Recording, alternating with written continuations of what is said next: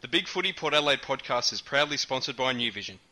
My team, Conda, power. I love the power. Power. I love the power. Power.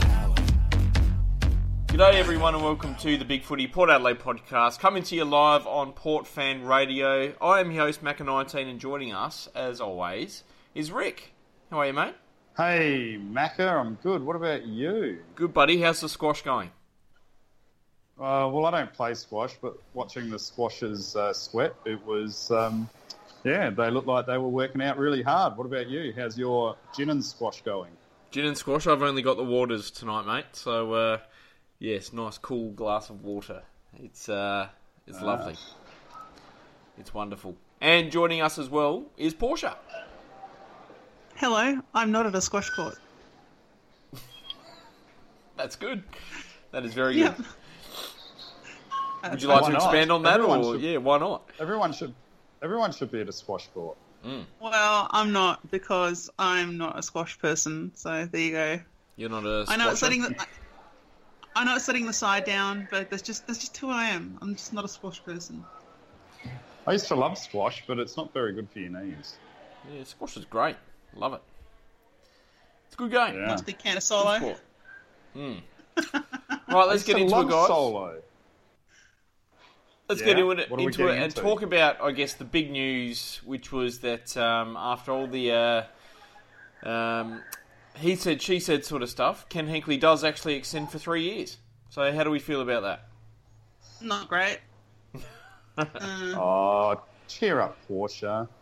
Could be worse. Michael Voss Look. could be our head coach. Oh, well, I mean, there's always could be worse. For me, it just sort of like it's not great in my view. Um, but as long as we make him draft with our draft picks for the next four years, then we'll come out of it with a good side. So um, that that's really all it is for me. That we, if we draft, if we keep out, if we make sure that we don't have a net outgoing of um, decent draft picks in each of the years that he's still around, um, then we'll no matter what happens, we'll end up with a good list. Um, but we need to focus on forwards this year.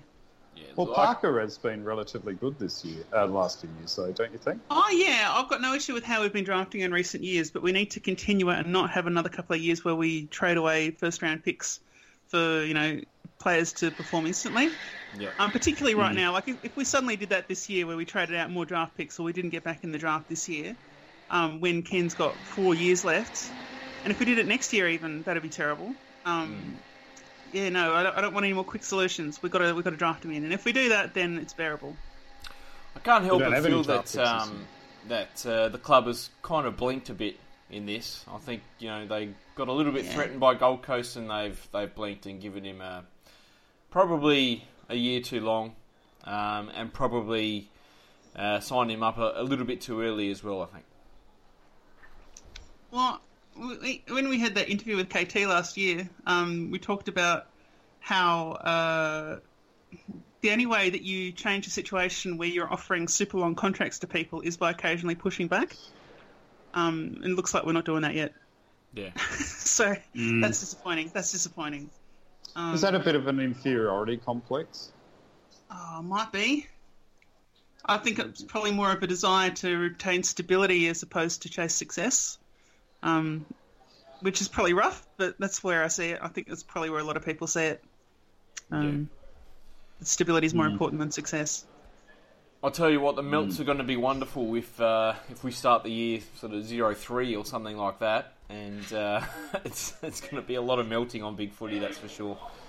Um, Oh, but look, yeah, maybe. overall, I feel like um, I'm happy for him to stay on. I, I do feel like we um, quite possibly will be successful next year. I, I do think we'll improve. Um, and I do think Oh, we'll hopefully keep drafting um, some really nice players, which we've done over the last two to three years. Uh, and look, if that keeps going, then I don't really have much wrong with him staying on for another four years in theory. But it's time that he and the club and the players just really need to deliver something next year. Yes. They, well, they need to deliver consistency, don't they? They do. Oh, they need They need to deliver forward structure. That's what they need more than anything else. Hmm. Like if if you know if if Ryder and Dixon are even ten percent less than they were this year, then next year's going to be awful. Hmm. Yeah, but I think we'll gain at least ten percent from other players as well. So Oh, think it's probably what in the of in the forward line, in the forward line, in the ruck, like those are the Yeah. positions I'm talking about. in the forward line, I definitely think we'll um, see improvement from guys like Marshall. Hopefully, someone like Sam Gray will continue to improve as well. I think we've got I doubt that. Um, well, to suggest that this is the best that it's going to get, I don't think is is correct at all. To be honest, I think that I think that the fact that um, the two players in the positions we have the least depth both performed extremely well this year. So if if you just spin the wheel, if either of those go down or they have a terrible year, then that's going to have an, an uh, disproportionately large impact on our side, as opposed to if we you know lose a halfback flanker for a year. Like that's Sure, just you- that's just you can naturally say the that case for pretty much every time. single club except for Adelaide. Yeah. Really, Or, or Come on. GWS. Yeah, GWS or or like there's going to be more. Um, Yeah. You know, like So- this. If you're So looking that's, at that's oh, two okay. out of eighteen. What about Richard? What about Richmond? They've got a couple, haven't they? Couple what, they've got? Jack Riewoldt and no one. That's their key forward. Okay, Yeah. I don't know. I have to go. Look, I didn't didn't study up on this, but I could guarantee if you ladder if you ladder tall forwards at clubs, um, Porter's not top eight. No, If you well, ladder we top, all know. tall forward We all depth, know yeah? that. So that means that. if you have a if you have a loss in that position, it's going to have a greater impact Yeah, because we're we've got, talking we've about got less depth there. We're talking about twenty percent growth next year. That's what Macca was saying. So you just Yeah, but if it's in the wrong areas, it won't help. You know. But you'd assume you'd you'd assume Marshall's going to grow by twenty percent next year because he's only Which played is? three games, and and Fran- and you'd, you'd assume Frampton's going to uh, improve by twenty percent on his base of zero. So there's twenty percent growth there. And uh, if we recruit if we recruit Motlop, well, there's a significant amount of a boost over say a Jake Neade. Yeah, he can play on Um, stilts.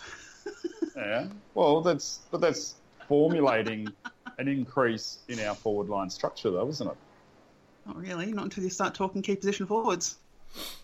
Well, I just mentioned two. They're Who, raw. what, but I mentioned, no, Marshall and Frampton. Frampton's a ruckman, isn't he? I think I he Frampton was will a be spending more time up forward than he will in the ruck. Okay. Yeah. So Yeah. cool. Okay, so we've got three games between our, our next two players behind Dixon. Cool. Got it. Yeah. Got it. As I Understand. said, name Cool. me more than two clubs in the AFL who will be able to lose their number one key forward and not struggle. Because All right. pretty much every single club, except for the And Crows, struggle- who have and an struggle- and abnormally struggle large less than us. amount of key forwards, would struggle. For And sure. struggle say- less than us is the qualifier, and I'll have an answer for you on Monday. How's that? I, I'd say West Coast. I'd say G, GWS. I'd say Adelaide. Um, there's three off the top of my head. Honestly, I think we could lose Dixon and still make the eight because I think we've got a better than average small forward line. To be honest, Oh. I love your optimism, Macca. Well, I It- it's- remember at the it's start of the year that uh, that Portia actually demanded that we had a small forward line this year because that would be our best chance of success in making finals this year. Well, I mean, that was Ah. just real, that was realism, wasn't it? At that point, you know, that, that we had Dixon and small forwards, and guess what we did? Um, you Hey, know, we We made like- the final. But, but you know what? Hey, you, but you, take went out far, Dixon. you weren't far off though, because look at Richmond.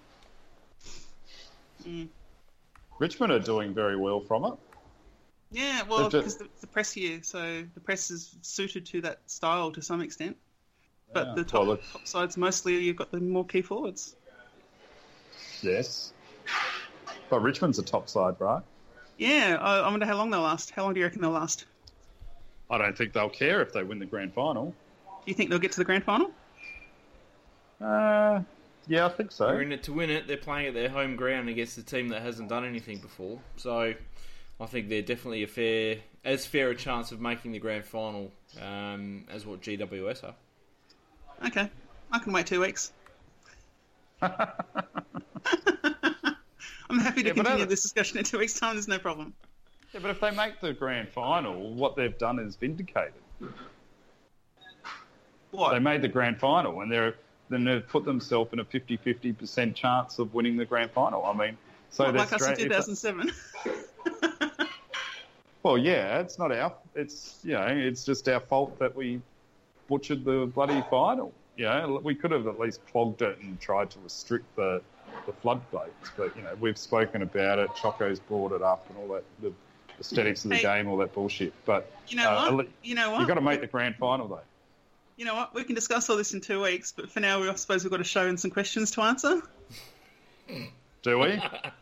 Because honestly, much. there's nothing. Yeah, there's that's, nothing either uh, of us, any of us, can say right now, other than, oh well, you know, they might, and we can only have to wait. You only have to wait two weeks. It's not a season; it's two weeks. So let's just Hmm. wait two weeks and have the discussion.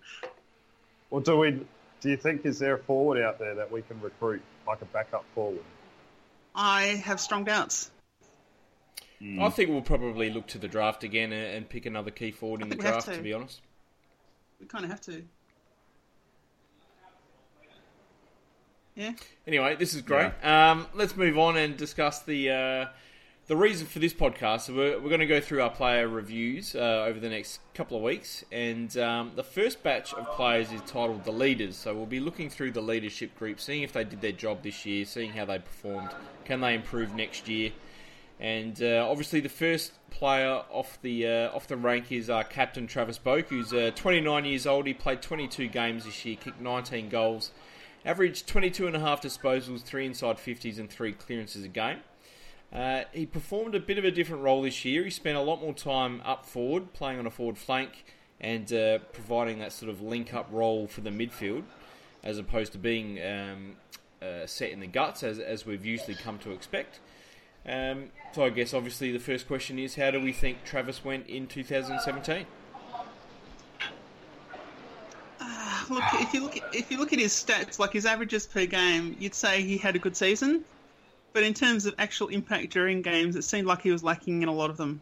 Um, things like I don't know, captain's goals. He kicked about half of them, and he got himself in a position to take a lot of them, which puts him in Sam Gray territory in that respect. But it just felt like his impact was less than it has been in previous seasons, even if statistically he's probably stayed pretty much on track with it. I would have thought. Clearances think- are down. I've well, his clearances are down because he spent, uh, you know, probably forty percent less time in the midfield as uh, as he has in previous Yeah. years. Uh, Well, got a they're, goal they're game always going to so, be yeah. down, but I think um, I think I don't know. I, I still feel like Boki's been a little bit harshly done by this year in terms of the criticism that he's faced. I feel like yes, he's had a you know probably two or three poor games, but outside of that, I think he's performed at a pretty good level. I think he's been he was great through the second half of the year. Um, I don't know. I, I just feel like he's maybe copped a bit more than uh, than he probably should have, to be honest. But is he a true leader? Like, What is, is a true leader? well, to me, a true leader is one that stands up when the game's needed, uh, when the game's on the line, and makes a meaningful impact to determine the result and the course of the game. Um, so I guess he's our he's our captain. So that's what he's got to be judged on. And so, do you think that he is that true number one leader? Did he, has he Uh, performed? Has he performed like that this year? Probably I, I, look, I don't agree. I don't agree with that assessment of that being like your captain. Really, I mean, there's been a prem, what, premiership captains that have been, you know, they're just solid players. Uh, obviously, a lot of non-premiership captains. Or Tom Harley's Nick one. There you go. Yeah, there's heaps. There's, there's, it's not uncommon. Like, yeah, a lot of a lot of the time, the captain of the club is your best player, absolutely. But that's not necessarily um, synonymous with leadership uh, in that it's not- in, it's in not that always definition. On-field though. leadership. No, but nec- that's what you sounds like you're expecting Travis to be.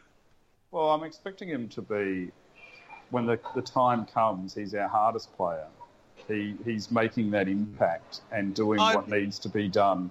You know, I'm think I think back to all our Port Adelaide captains, and when the time comes that something needs to happen to spur and motivate the side, you know, they're there and they do it.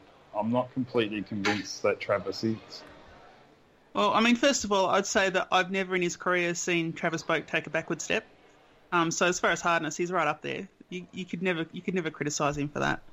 Um, but it's just about that impact. He's never had. uh, He's never. I don't feel had the most penetrating kick, except on rare occasions earlier in his career when he could slot a goal reasonably consistently. Um, I, you know, he's he's not the most amazing player, but he's a bloody consistent one. Uh, and in a team that uh, is very clearly, and they've been saying it for what five years now, built on hard work and work ethic and putting in and being consistent. Like he's pretty high up in that regard for sure at the club. Like he'd definitely be top what three, the most But, uh, consistent player. This season's probably been his worst one, but you know that's again, he, as Mike Macca said, he's played a different role. I'd love to hear what everyone thinks in general because I just think that our la- leadership over the last three years, especially, and has been really deficient and hasn't stood up enough, and that's what's really um, showed and what with our ladder position as well. Um, yeah, our leaders have been a little bit reckless at times, or they're just non-existent and disappear, and uh, and then it's been the the young players where the expectation of perform has been put on which is great for development, but not necessarily for winning games. And um, and I guess Travis, as the head of the leadership group, sort of has to be assessed on that. I think Travis has been a good leader in the past. Like, you know, in, what was our best season in probably 10 or 12 years, in uh, 2014, he was a top four or five player across the whole AFL. Um, he had a wonderful uh, couple of years there. Uh, his season in 2013 is one of the best uh, leaders' seasons I've seen from a Port Adelaide captain in my life. Um, I thought he was absolutely stunning that year. Um, has he slowed down a bit? Yep, sure, but he's also getting on a little bit as well. You know, he's uh, his body's copped a lot of, uh, you know, copped a lot over the years, um, and that's probably why he's performed a little bit of a different role this year as well and spent more time up forward. Um, has his leadership been good enough? I mean, ultimately, you would have to say probably not this year because we've, and maybe last year as well, because we've failed in big games time and time again. Um, and when we've needed someone to stand up early in games, he hasn't been able to do it, and neither has pretty well anybody else in our leadership group either. So, um, as a podcast, I think this is probably going to be a little bit uh, of a critical one. Um, is that all on Travis Boak's head? I don't think so. No, because I mean, well, I mean, this, this is going to be a criticism I think of every player that we're going to talk about tonight, isn't it? Is that one of the things that really seems to be missing, and I guess this probably was more obvious in 2014, is like just the lack of team celebration when we do well on the field. You know, uh, the, the lack of going up to a young bloke when they've screwed up and um, you know tell them you know what they did wrong, or just give them the pat on the back of reassurance or whatever else it needs doing. You know, like that seems to me as much as anything what we've kind of lacked a little bit maybe this season. Just it's been a bit maybe a bit too much. Everyone's trying to think too much about what they've got to do because the press is mentally demanding.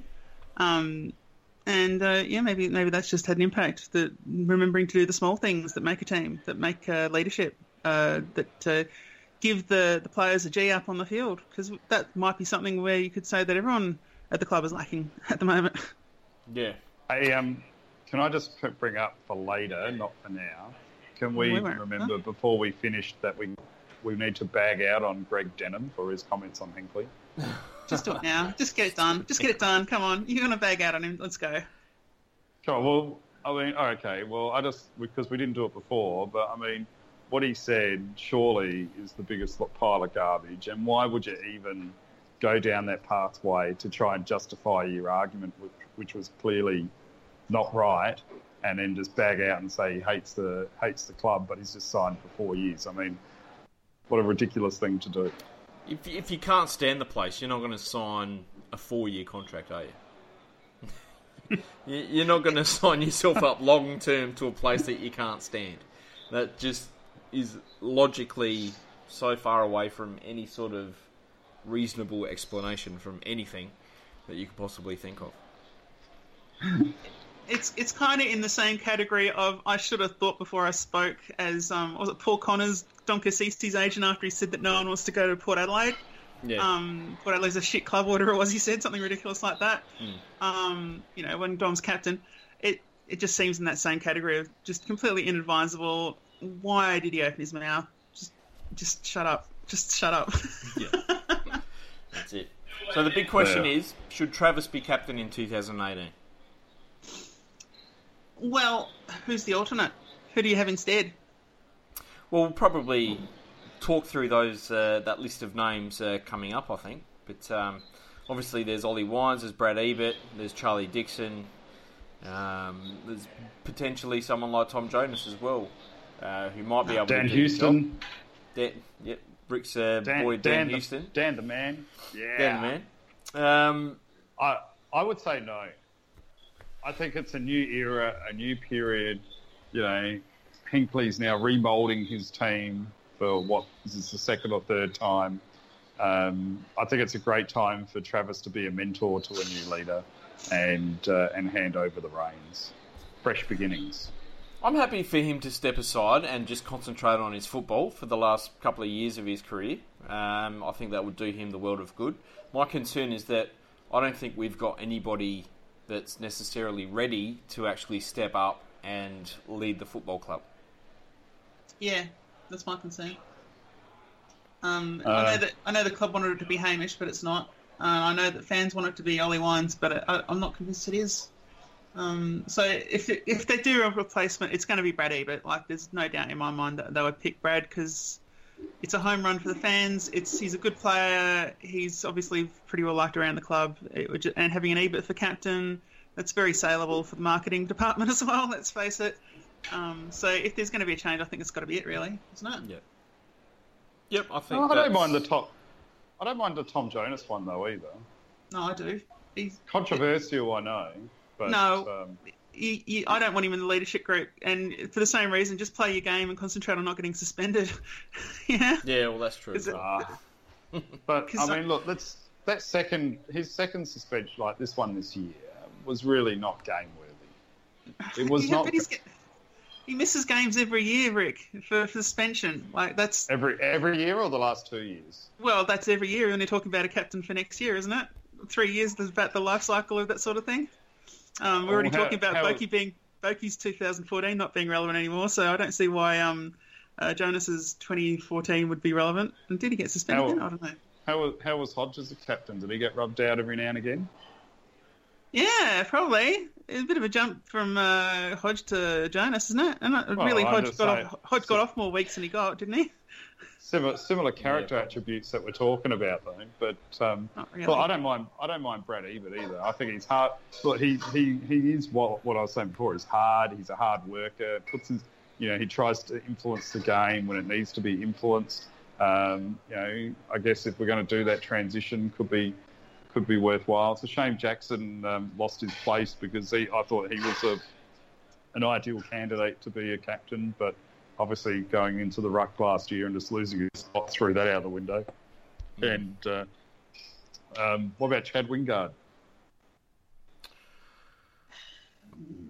Probably No. a Wanganeen type decision where I don't think like he would have to lead just by his actions on the field. I don't think he's the type that's gonna sort of uh, demand players sort of jump on his back and go along with him like a Primus or a Boak have done in, in the past.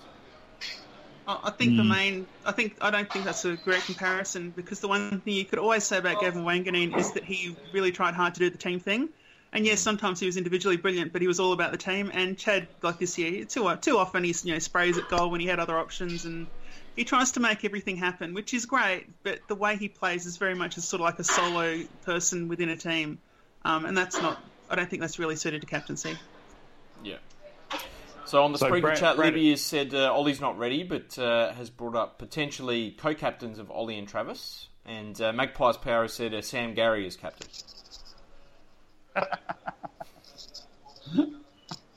That's so funny. Right. I would like that. Is it- I would like Obviously, that. obviously, obviously, he wants Rick to retire from following the uh, Port Adelaide Football Club. Um, well, if Brad Ebert's your logical choice, who would be your your smoky choice that might come through? Uh, Probably shit, I don't Hamish. Hartlett, really. Yeah, I was Yeah. gonna say if, if you want a smoky that's gonna make me horrified, it's probably Hamish Hartlett. Um, Yeah, I reckon it could be Hamish too. well, I mean, that's just in that age group, isn't it? Where that we've got that weakness um, that would be ideally looking for new That would be- But it, I yeah. yeah. Look, I'll, I'll talk more about that when we come to Hamish Hartlett because we will be speaking about him. Um, Okay. He, But geez, that would be he a, is. that would be a staggering decision to make. What What about? Oh, He's he's a an un- smoky. Justin Westhoff. Oh, please, no. Well, I would have said- said Jackson not? Trengove if he wasn't uh, leaving uh, and packing his bags right now, but uh, Yeah, yeah. But, um, no, Westhoff plays. Look, Westhoff plays every game. He never gets suspended. He um, apparently knows the game plan because he gets to play every week. Um, I don't know, and he's, and he's always a bit loose, so he can go around and be supportive to other players when he wants to be because he's, He's- left footed yeah. loose man so much. You know, why not? probably got another 10 Why not? years left as well. He probably does. Why not? Why not? Why not? Oh God, why, why not? I saw Anyway. I saw Jacko and um, Jarman Impey at Next Gen Gym on uh, when was it? Saturday, I think. Five minutes oh, ago. so that's why you're there. You're stalking out players. ah, Got it. There we go. That Yeah. makes sense. Right, and and then Rory Rory Sloane was here on last Saturday with the testing out his appendix. So it's where all the uh, AFL footballers are going these days. There you go. Let's move on and talk about Ollie Wines, who uh, is next Yeah, off the Ollie. rank. Uh, 22 years old. He played 23 games this year. He averaged a career high 27 disposals a game to go with six clearances um, and a career high 4.2 inside 50s a game. He also added 15 goals uh, for the season as well, which was a career high. Um, so the, the first question I've got was uh, was this his best season of AFL football? Yeah, Yeah, yeah. When he Yeah. averaged, four, he, you know, he, he, as much as I'm sort of saying, oh, on the field maybe not such a huge captain, that's because he was constantly in the guts getting his head smacked in. Like he 14, he averaged 14 contested possessions, which is pretty bloody nice. Um, for for a centre square midfielder. Uh, clearance is six, which is kind of low, maybe I don't know, um, for your for your main guy. But yeah, he's, look, he's had a really consistent year. It's um, oh, there's a player I'm thinking of where he had a couple of quite seeming years, but it was actually actually really good. Probably Brad Ebert. kind of a Brad Ebert sort of season, really, in that he, he did his bit and he had some good moments. Um, but you know, it's Well, very thought- easy to say. Yeah. The, the first half of his season I thought was excellent, and uh, Yeah, if he were to make a, an All Australian side at sort of round 11, I think he probably would have been in it. But um, he did sort of uh, fall away a bit as the year went on. Uh, did struggle through the second half of the season, and probably his three or four worst games of the year came through that back half of the year, where he just seemed to take too long to get going. Um, I think about the final against West Coast. I think about the Melbourne game. Uh, probably the showdown as well, where he was just nowhere near it at half time, and it took until after half time for him to uh, to really sort of get into the rhythm and, and get going. yeah.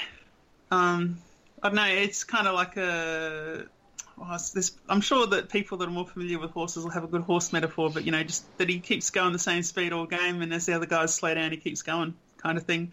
Um, not saying that as a pace thing, but just in terms of his endurance. He's an endurance animal, so I don't know. Maybe maybe that's it. Maybe it's just that he's he's not an explosive. Like he's never been really an explosive player. I don't think.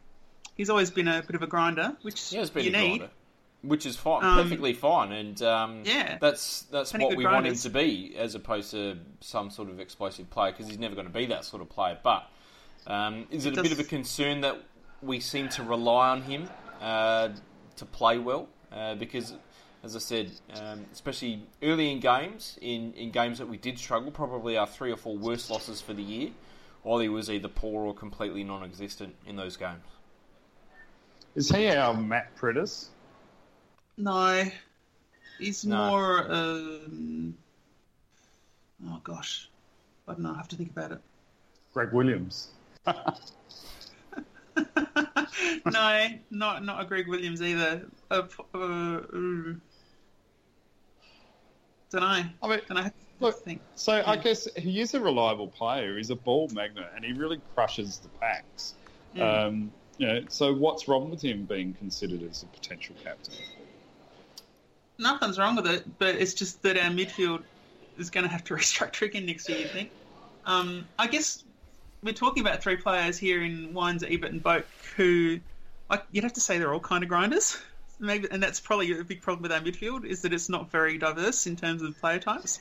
That's why when a guy like Robbie Gray or Chad Wingard goes in the middle, there's such a, a significant change in how we function, um, unless they're shut down. Yeah.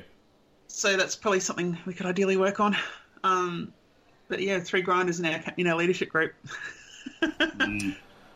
Look, I thought, uh, is he ready for the captaincy? I'm not sure he 100% is. Uh, I'm not sure anybody is 100% sort of ready. Um, as I said, like you look at that second half in the final uh, a couple of weeks ago, and he he really tried to will Port Adelaide Footy Club over the line in that game. Like he was absolutely excellent through that second half, but where was he when it mattered in the first half? Um, he was nowhere to be seen, and that's the concern for me. Is that if he takes on the captaincy, takes on the leadership role, yes, he could possibly improve, um, and that would be wonderful, obviously. But there is half a chance that um, he does get fatigued a bit more, does play on his mind a bit more, and we see a few more sort of poor games from him next year. Is that him or the structures that he's coached to position himself in, though? Well, it's probably a bit of both, isn't it? Yeah, I'd say Yeah, so. because because we we seem to be where you're referencing like we were very structurally stubborn during that period of time. There was no real structural change, no personnel change, and we were just getting smashed. It was just like, you know what, we're just going to stay with this until it works. And then it didn't work, and then we put Robbie Gray in the centre. Um, and I just and it's been like that a few times. And so I mean, it's easy to sort of blame the players because they're the ones there, but you know you got to remember these kids probably don't uh, ad lib it and do a little bit of interpretive uh, dance, or so to speak, on where they should be going, and they probably just follow the coach's instructions. And yeah, I just I think there's a bit of both there, and uh, yeah, I, I wouldn't judge him too harshly on that. What I did like Fair was that he um, he did spend a little bit more time up forward and was hitting the scoreboard more, and that's what I really Yeah. want to see from Ollie. I, I really want to see him um, spend a bit more time on ground and uh, spend a little bit more time up forward because I really think that. Uh, to get the best out of him, he's going to need to become a 20 to 25 goal a year player.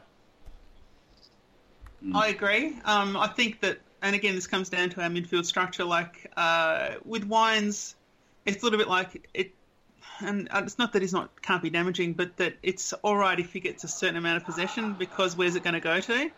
But as soon as Ollie Wine starts adding goal kicking from the 50 or something like that to his game, then he becomes a much more damaging player for us in our current structure. Um, because we just don't. That's that's where we fall down. Like we've got Polec who had a really great year, and we needed him to. Um, you know, uh, but we really need that outside mid type that can make Ollie Wines and Brad Ebert and Travis Boak even in the middles make their grinding become something, uh, rather than just sort of bombing it forward and then trying to turn it into something at ground level. Um, assuming assuming it gets to ground level, that's the main problem for us this in this final series, wasn't it? Hoping it'd get to ground level for us to do something with it. Yeah. I don't know. I, I thought Ollie's 2014 was more exciting than this year. Yeah, but that's not what you said. Exciting is different to good. Yeah. Yeah, well, it was still good, but it was just more. It seemed more impactful. Potentially, yeah. Uh, Potentially was. Certainly between those two years. I think this was probably his most consistent year of AFL footy. Yeah. Um, But obviously the highlights from 2014 were probably better. Um, but then, I mean, if we did win against West Coast, that second half of that final would be talked about, uh, like his game against Freo in 2014 is, you know, because he was that good. But we'll move on and talk about the next player, which is uh, Brad Ebert, who's uh, 27 years old, played all 23 games. Um, he had career highs almost right across the board this year 24.7 disposals, uh, over 7.5 tackles, 4 inside 50s, nearly 5 clearances a game. He had career highs in contested possessions and goal assists as well. Um, we know he's always been seen as this outside sort of extremist runner who gets in great position to receive the ball, uh, gut runs like a madman. Uh, last year he turned into a bit of a tagger, but uh, this year he turned into an inside beast, and it, w- it was a completely different role from what we've seen from Brad Ebert in the past. Uh, do you think this current role that we saw from him in 2017 suits his skill set a bit more? Uh, look, it might do, but um, do you think it, do you think it suits the team as much as his previous roles? I think it does. Yeah, I think it does. Okay. I really think it does. I think we needed a taller midfield in that midfield group, and with Brad Ebert at 188 centimetres, I think we got that. Um, Okay. I thought he had a wonderful year this year.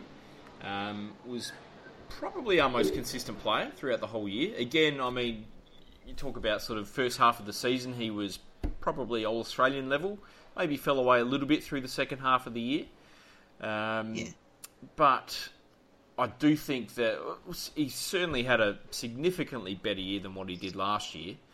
Um, and I do think he was probably better than what he was in 14 and 15 as well. Oh, I don't know. 14, he ran the lines. Know, he was a strong line runner. I, I think we don't see that as much under this new game plan as what we, we did in the past. But he did have a, a great year and he was a solid contributor. But as I said last week, I'd like to see him morph next year into uh, into that uh, forward line midfielder because I, I think we could really utilise his tall marking ability.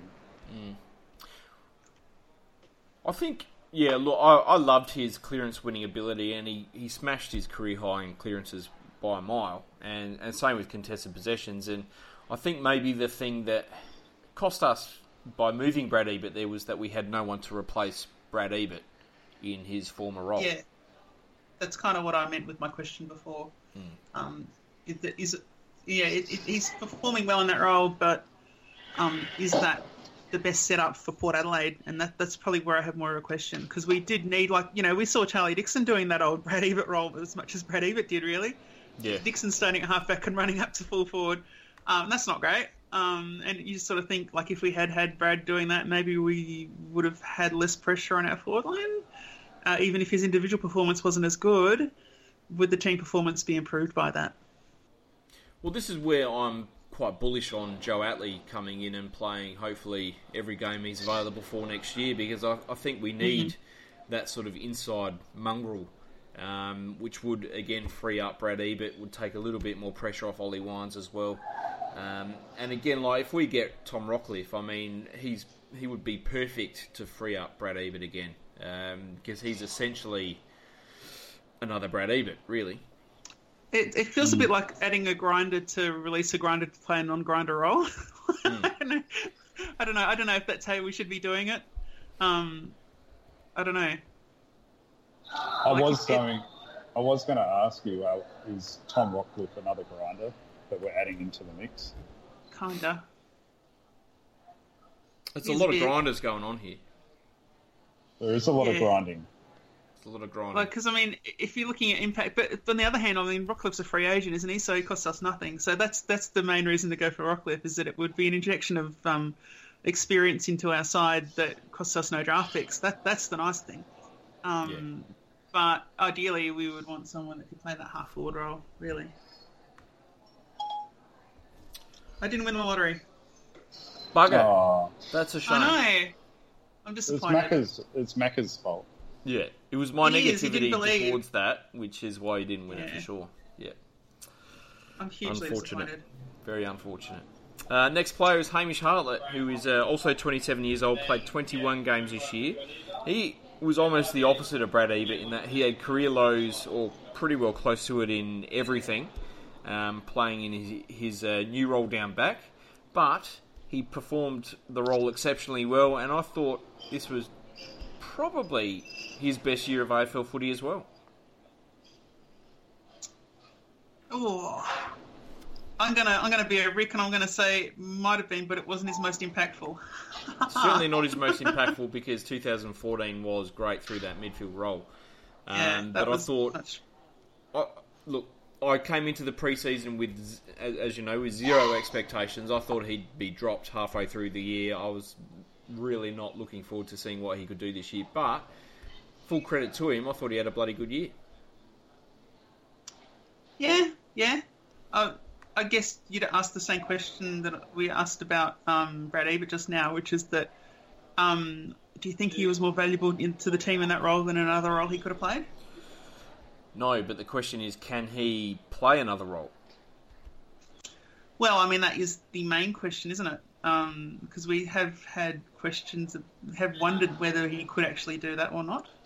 Um, maybe if he can't, maybe if the injury risk is too high or whatever else, then we're stuck with him being in this role no matter what. And sure, he's playing well as a halfback flanker, good. Um, I don't know. He still seems like an expensive one. it's it's it is an expensive one, and he's it's probably not utilising his talent to its full potential. I would No. 100% agree with that. Um, but as we know, it, it seems like he's never going to play as a full time midfielder ever again. Um, and look, given that he can't or won't play in the midfield, is how he played this year as good as we can hope from Hamish for the rest of his career? Yeah, I unless mean- he becomes a half forward or something. Yeah, unfortunately. Well, I was advised that he doesn't understand the midfield well enough to be in the midfield. So, That's that's a bit um, weird. so he That's very doesn't weird. understand. Hey, Doesn't understand what the structures or the. his ability to interpret and retain information isn't that great. Okay. Okay. Well, I'm glad we blew a uh, top four pick on a uh, on a midfielder that can't play as a midfielder. That's wonderful. Um, Yeah, There's, there's been a lot of picks blown since we drafted him, though, Macca. Let's face it. True, very true. Look, I don't know. I thought, given my expectations of him pre-season, I thought he performed well above uh, average from what I was expecting. Um, I thought there was a number of games where he had a really positive uh, impact on the result and uh, was in our sort of top three or four players on the ground in, in some of those wins. Um, and I thought he probably there was only one disastrous game against Essendon where he got made to look a little bit foolish on occasion, but I mean I was expecting that sort of effort against Essendon every sort of second or third week, and it didn't happen, which uh, made me very very happy. Yeah. I thought Hamish. So- I thought Hamish. Do you want to expand It's on that or what? Uh, Look, I mean, Well- it's nothing we haven't just said that we've set lower expectations for Hamish and he, he exceeded them, so yay. I guess yay. But what's interesting is he was most influential when Broadbent wasn't in the side. Well, yes, I think that if you had, a, I think that as we slowly culled some of the defence a bit from what it got to, uh, you know, in that second quarter of the season, um, I think it's possible for defenders to have too many defenders around them, just making it difficult to keep track of what's going on. And you know, the more players you put back there, the more players the opposition has to usually has to put back there to, to match you. So, who's on who becomes more complicated when you've got eleven guys to look out for than when you've got you know eight. So, what are our expectations going forward for Hamish Hartlett? What uh, what can we expect from him next year? Same again. Yeah, same again. Do we think we might see him push a little bit further upfield, maybe, or maybe even on a forward flank? Look, down to those limitations. I mean, I'd love to see one half forward flank because it's the area where you would believe his skill set would most advantage the, the team in terms Yeah. of where we are weak and what he can potentially do.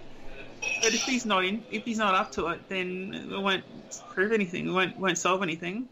So, mm, I mean, uh, you, you're saying Portia earlier. You know, our forward line is very bereft of quality and influence, Yeah. especially tall.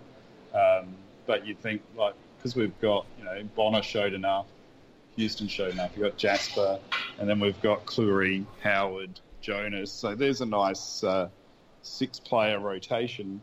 Maybe uh, maybe the shift of Hamish to the forward lines would allow those uh, players to keep developing, and he could uh, provide some grunt in the forward half. The question is, can he play there? You know, Well- can he? Is he fast enough to play there? if you're looking at what you want in a forward line to make the opposition defence have a tough day, it's can they take a good mark? Can they be kicked too precisely? And do they have speed? Um, so, of those, the only one that we could really count on for Hartlett is probably can they be kicked too precisely? So, if we can get Hart in a position where he plays pretty loose and he can pinpoint guys in the forward line, like that's a huge, that would be a huge addition to our current side. Um, if he can't do that, if he can't either get free or he his accuracy is not there or whatever else, then that won't solve anything for us. Um, but he's I not would going to be a see guy on a runs forward flank forward because lines. I, I feel like he could become sort of like the modern day Stewie G, where we know he's got great foot skills, he can hit targets, he's proven that time and time again. He can slot goals from any angle you know, outside 50 without too much of a problem, it seems. But we just never play him there. So for me, I think it's more about his defensive pressure, and it's not good enough to play there. Um, he would let his Yeah. opponents sort of run off too easily. Um, I think that's a fitness thing, though. Fitness endurance thing, as much as focus. Yeah, I, Like, I mean, probably a bit of both. And look, if Rick's right in that he doesn't play midfield because of lack of focus and he doesn't understand sort of the structures, then I can understand why he doesn't play um, up forward as well because of that. Yeah, well, I mean, look, I, I think that if you look at Hamish Hartlett as like you know generic player, and you look at putting that generic player in other clubs, like I think that there probably are teams where he could play a role, but we are so demanding of our half forward flankers in terms of their um, endurance and run that I think that at Port Adelaide he could struggle to play that role uh, quite a bit. He would Uh, and that's a probably the main hamstring by round three, I would think. Yeah, so unless we that. change the way we sort of attack and, and structure everything, then I don't see him being a half forward flanker. But I do do concede that there are probably teams where he could be a good half flanker with his capabilities. Yeah. Right, moving on and talking about Tom Jonas, who's uh, 26, played 21 games this year, averaged 8 1 percenters, 13 disposals, 5 marks a game. Um, look, he was back to his best throughout the season and was uh, obviously well deserved recognition as part of that uh, All Australian squad, which I thought was fantastic. But there's no doubt that he did cost us greatly towards the end of the year with his suspension. Stop getting suspended, Tom. It's not funny. It's not great. If, if you're going to get it. suspended, save it for bottom eight years or bottom ten years. Sorry. Yeah. I reckon Um, it was great. Come on. He's tough. He had an awesome year, He and was. he was scape, and he was scapegoated. I mean, look, it wasn't even it wasn't even report worthy. The guy took a dive, you know, and the fact that he got two games, any games for that, is really an embarrassment on the AFL. if And didn't- uh, But if he didn't have a And it- shit record, he wouldn't have got two games and he would have played a final. You know, like it all But he- it all adds up. It's not like he's a He's- an, a babe in the woods or anything. He's only got it. What he's he's done one bad thing. He elbowed one guy in the head, and right, and that's that's pretty much it. And he's been shit canned for that one brain fade, right? And yeah, look, it was a brain fade, but you could see what he was trying to do. It was he was just late, He's and had three uh, suspensions in the last two years that have cost him weeks, Rick. uh, well, I can't remember the other one. And one was a So- final, which is just that's unforgivable, really. Mm. Yeah, I don't. I don't think it's that bad. I, I, at least he's hard. But I mean, overall, he was back to form this year. I mean, one of his He highlight did some games great was what? Yeah, he did. He kept Tom Lynch to zero goals, and it was re- was, was even actually beaten this year by an opponent. Look, very very rarely. I I can't remember a game where he was. Maybe the showdown, but I feel like he had a pretty decent showdown as well. Um, look, he, he had some stunning games throughout the year, no doubt, and was, in my opinion, by far our most, um, well, probably our best uh, defender in terms of his ability to shut down his opponent. Uh, no one else got close to him, I don't think, and that's why he was recognised as part of the All Australian squad because defensively, I feel like his numbers would have been as good as any defender in the AFL. He was second best for one percentage per game for us.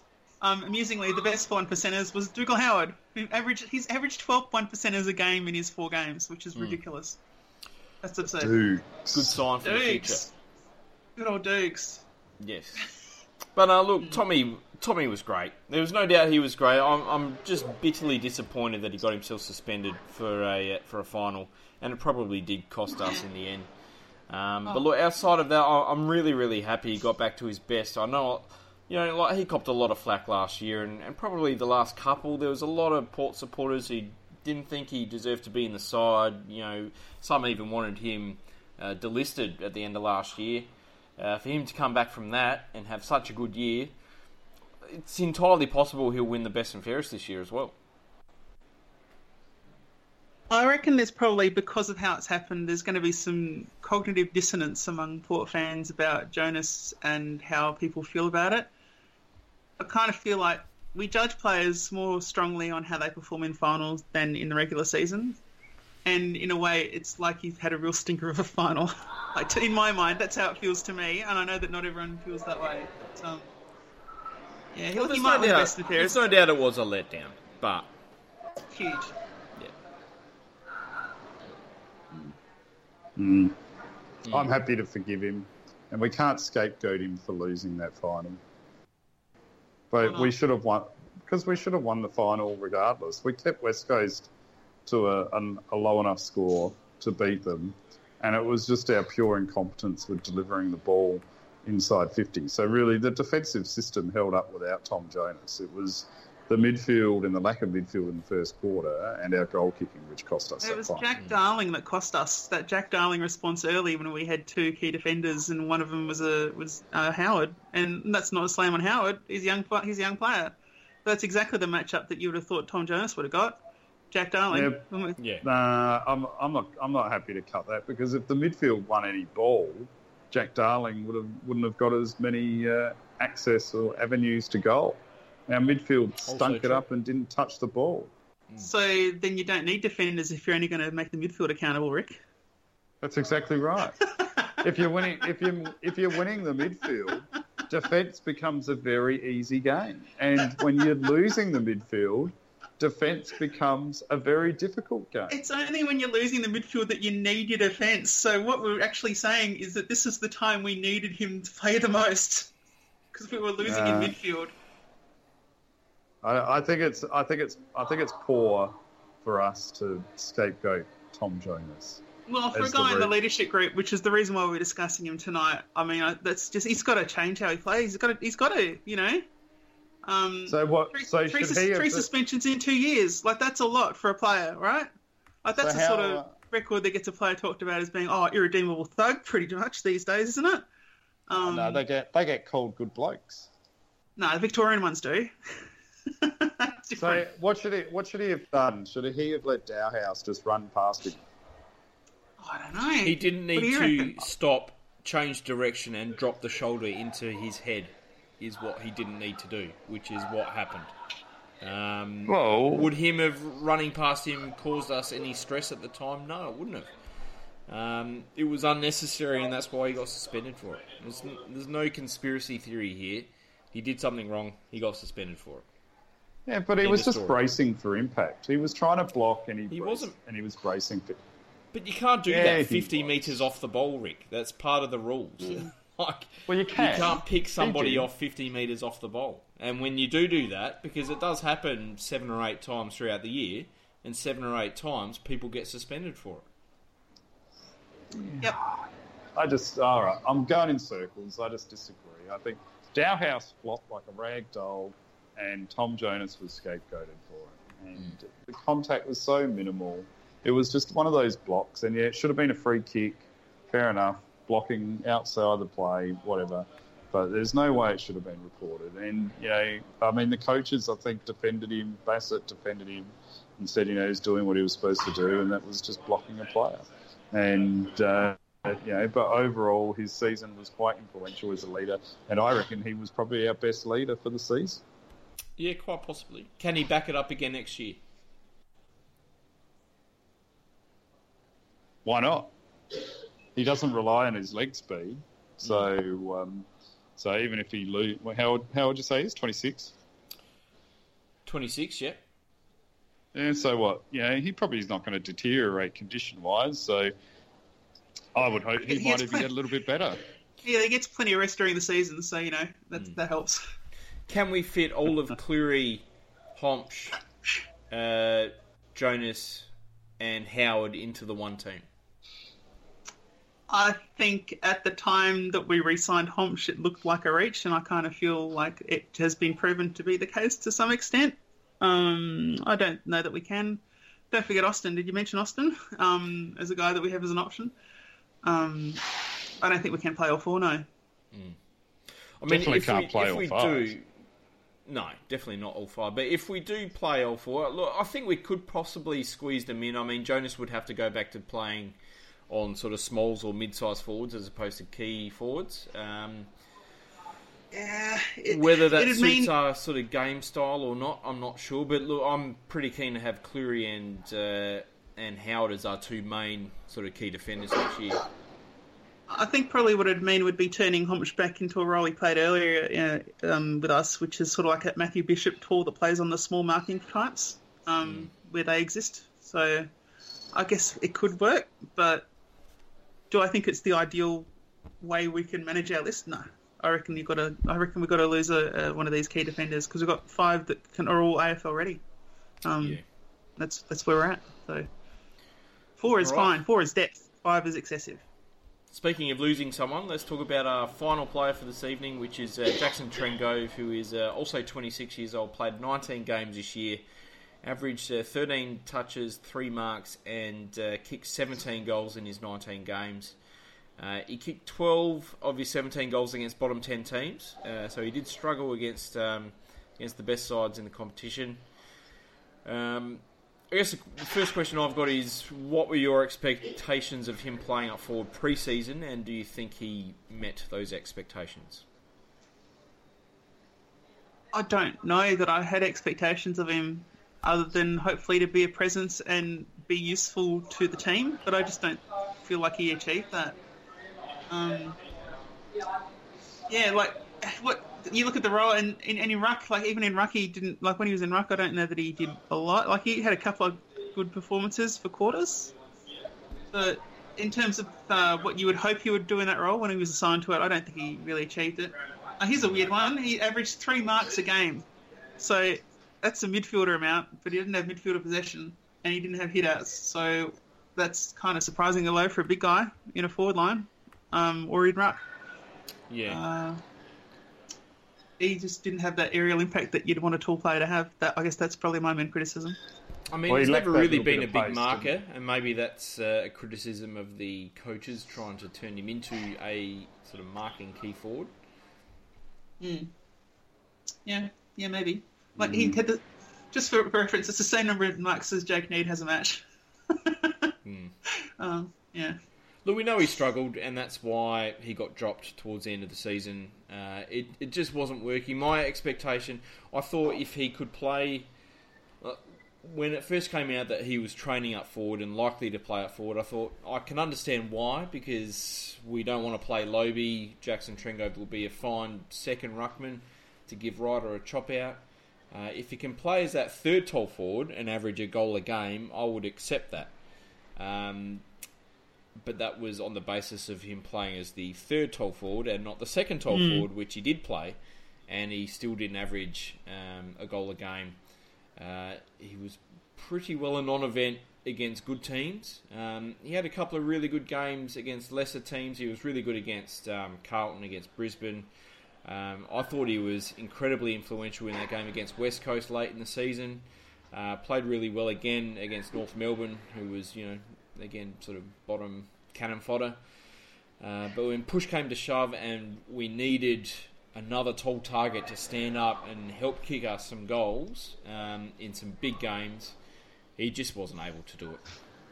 I, I kind of feel like that his performance to a large extent was dictated by the press, in that those against those terrible teams where we were able to lock it in the forward line. I think the fact that we had locked it in a smaller amount of space meant his ability to run all around the place was less of a factor.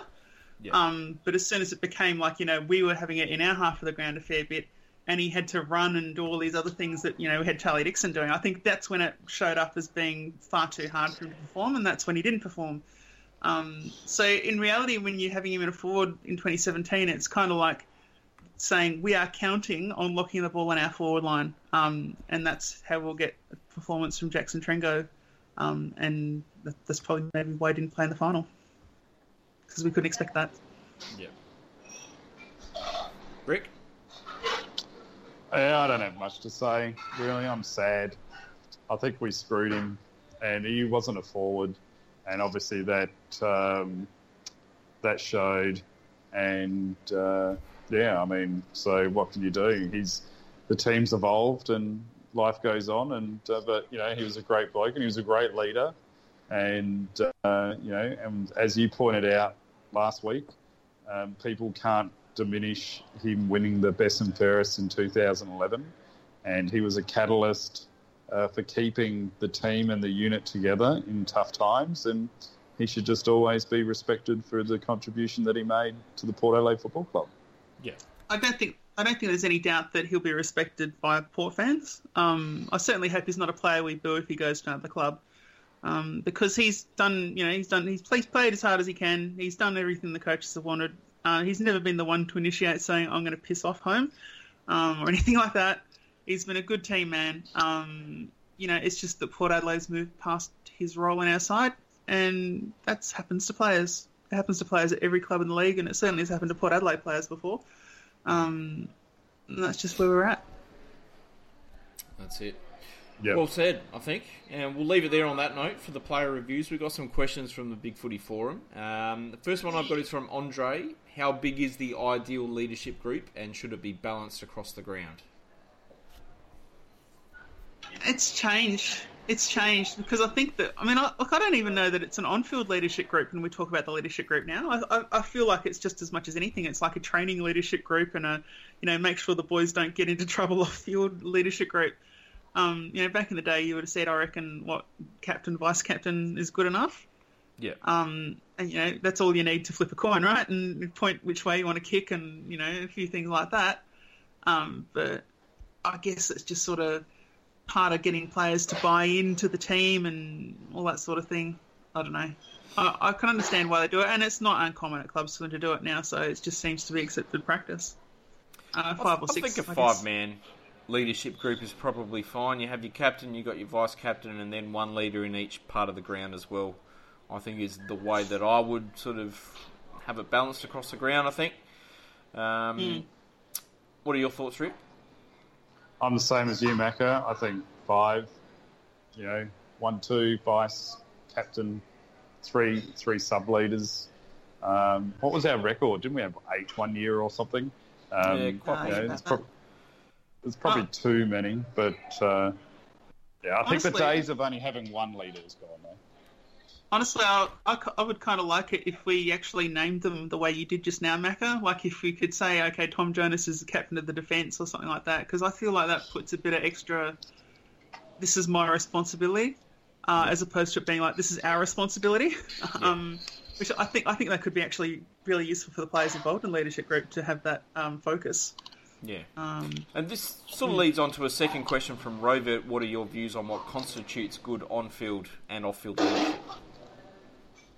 Well, I've already said my piece today. I think I kind of said mine, which is going around and making sure that, you know, when a young guy stuffs up or is having a hard time, you're giving them advice on what they need to do. And, you know, if they kick a goal, then go up and celebrate it. You know, even if it means doing a Darren Mead and running the length of the field to do it, you go up and do it. Um, so that's just kind of what. Yeah, Darren, that's just how it is. You know, I, I kind of think that is missing. Uh, it means that when you've got a 17 year old, sorry, not 17 year, an 18 year old or 19 year old that gets smacked in the head or whatever else, then you go up and remonstrate. Um, if the ball's not in the area anyway. Uh, you know, like just those little things. I think that that's on field leadership as much as anything else. Is that uh, you know that the players that are beneath them feel that they've got their back, not just you know if they prang their car, but you know on the field, which was where they're being judged on performance. I, I think you need a to be an on-field leader. I think you need to have the game the game plan absolutely worked out in your own head because you need to be aware of where everybody else is if they're performing their role correctly, if they're standing in the right spot, if they're sticking to structures. Um, I feel like to be an on-field leader, you need to be uh, granted the permission to make changes on the fly. Uh, if you feel like on the ground something's not working, um, maybe you change a matchup. You know, if you're Tom Jonas, maybe you go to a different forward and uh, move Tom Clurey to someone else, or make that sort of change on the fly. Um, in terms of off-field leadership, I mean, as we know, you know, it's a full-time uh, job these days. Like it's not, you know, training after work twice a week and then play on a Saturday and that's it anymore. You know, they're at the club pretty much all day, every day. Um, so there's a lot uh, off field that um, the the leadership group do have to take on as well, and that's you know obviously promotion, it's dealing with corporates, it's making sure that uh, young players develop, it's you know liaising with all the coaches properly. Um, it, it's everything. I think it, it really is a full time job, and I've got great respect for all the leaders across the AFL that uh, that take on that sort of role because uh, it, it wouldn't be hard. Uh, sorry, it wouldn't be easy. That's for sure. Yeah, well, you make a good point there. So you've got to have good communication skills. You have to have a good, good brain for the game. Um, you know, be able to use your judgment. Um, you've got to be able to be physical, put your body on the line, um, so show leadership through sacrifice, um, which means maybe doing something that you don't want to do. Uh, could be maybe even taking the best player and, and nullifying them as best you can. Um, yeah, I mean, they're all the things that a good leader needs to be doing. Um, you know, so I guess saying all that, maybe maybe Brad Ebert is the man. You know, because he does do all of that. Yeah. Yeah, I think that's fair. It's a very underwhelming year. Yeah. I was I'll I was give just waiting for Portia to say something first. Yeah, well, I mean, I'll give you my something. My something is that what we already kind of said, which is that I think that of the lot we've got right now, Ebert is probably the natural choice. Um, do I think he is an ideal choice? Probably not, but we don't have an ideal choice, so that's all right.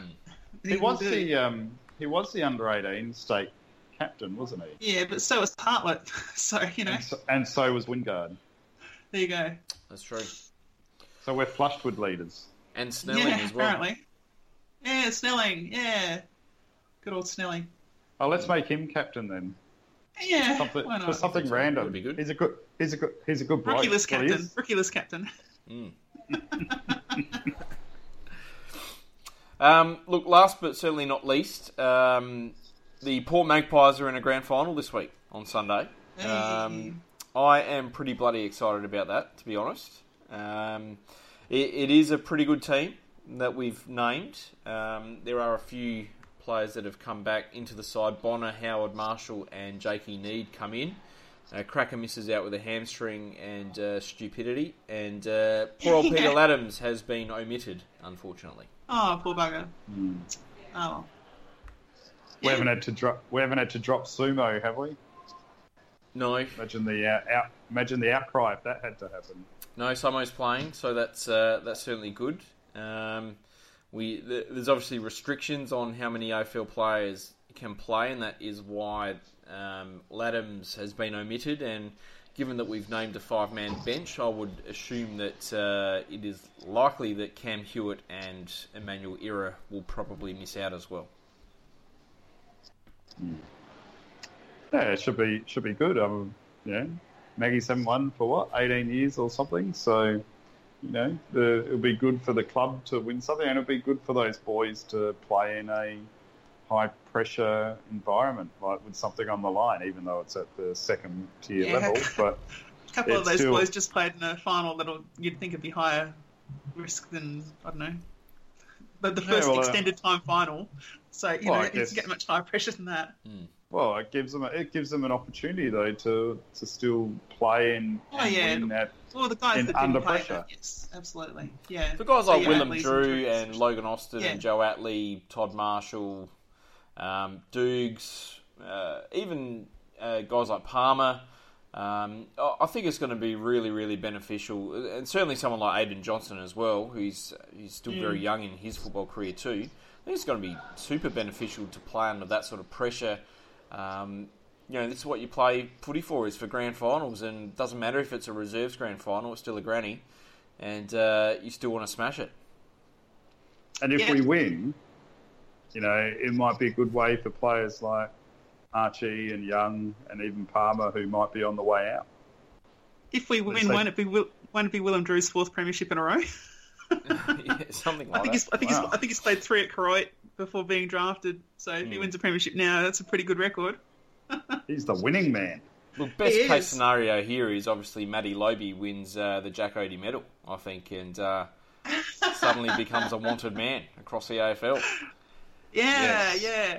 Uh, uh, there was an article somewhere, I think it might have been the Herald Sun, talking about, you know, why is this high performing VFL ruckman not getting drafted? Is the headline.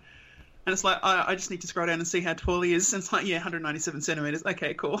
Uh, it's just kind of funny how we look at second level foremen still say, yeah, no, they should be doing this. And it's just really a big step. And it just becomes a bigger step every year, doesn't it? So Jack Oatey for Lovey, well, you could say, hey, look, he's, he's back on form. It's like, no. If we kept 200k a year of his salary, Would you would you offload him if we could? Oh, I'd offload him for nothing. Yeah. Yeah, but if we had to absorb 200k of his salary, Well, I mean, we're already absorbing all of it, so yeah, sure. I would um, pay him out for his entire contract this year, include it in this salary cap, and move him on. Yep. Yeah, because I mean, we talked, you know, we talked, or certainly Mac has talked about it uh, with the um, SANFL team, how we have too many tall players in it. Uh, I wonder why. Um, and it's if you like, even if he's he's just playing SANFL, he's kind of damaging to our team, to our development of our players at that level. Um, so yeah, no, it's better for us if he just doesn't play, and if we can, I don't know, if can we leave a lift spot free? I, I kind of feel like we're at that point with Lobby, where it's just better to not have him around at all. The good thing is that with the uh, CBA increase, um, that actually impacts this season, this current season. So every club suddenly has an extra couple of million dollars to play around with this year. Um, Okay. So definitely. it really does give us the chance. Like if we don't want to have him on the list, if we really don't think that he's going to play any AFL footy anymore, what's the point of having him on the list for another two seasons? I think it's just better off just to pay out his contract now, include it in Yeah. this year's salary cap because the space is there, and say thanks for your service and move on. Totally agree. Yes. Um, Yes. And that'll that'll give us better development at SANFL level too. correct. Yep. I'm Done. Let- let- All right. I'll, Ladhams- uh, I'll type up the letter Ladhams wouldn't and, uh, and send it off. Well, Ladhams Great. wouldn't be being dropped if we'd done it this year, wouldn't he? We'd have, we would have had Ladhams playing in the grand final this week. That would have been good for him. So yeah. Would have been good, but uh, well, he may not have. He still may not have played anyway, but what without a lobby? yeah, potentially. Mm.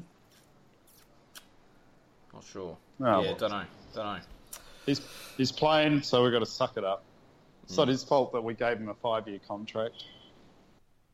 No, no, that's true. That is our fault. It's It our is true. fault. It is true. We gave it to him. So uh, I mean, it depends on whether you think it's a fault to not be as good as your manager says you are. is that a fault? Well, well, I don't know. Oh, we'll talk about I that I- I would- in, in his player review, I guess, in a couple of weeks' time. But yeah. I Yeah, mean, at, at the end, I still feel like the decision that was made at the time was a just one. Um, Unfortunately for him, he's just regressed at a super rate of knots. if you remember, and I've said it before, I highlighted him back then. He wasn't as good as what people were thinking. And if I could see it, anyone should be able to bloody see that. And, Sure, but there's not there's not being as good as what people say you are, and then there's just regressing to the bottom level, which is at where he's at right now, uh, which Yeah. is a shame. Um, but look, you know, at that point in time, we didn't have Ryder, did we? So, for all Yeah, intents and five purposes, he was going to be our lead ruckman for you know five years. No, that was Hmm. the problem though. Like that, that's why you don't do those ridiculous contract lengths, and you know that's why you don't give a coach a three-year extension on top of one he's already got. You know, I- why we haven't learned. We haven't learned. We haven't learned from Lobby. That's the thing that would be annoying the most if we cut him is that we obviously we obviously have learned nothing with him clogging up our list. So there you go. We still keep throwing out the big contracts. That's it. That's what we do. All right. Well, hopefully it's a winner for the Maggies. I'm uh, I'm pretty excited. Rick, are you going?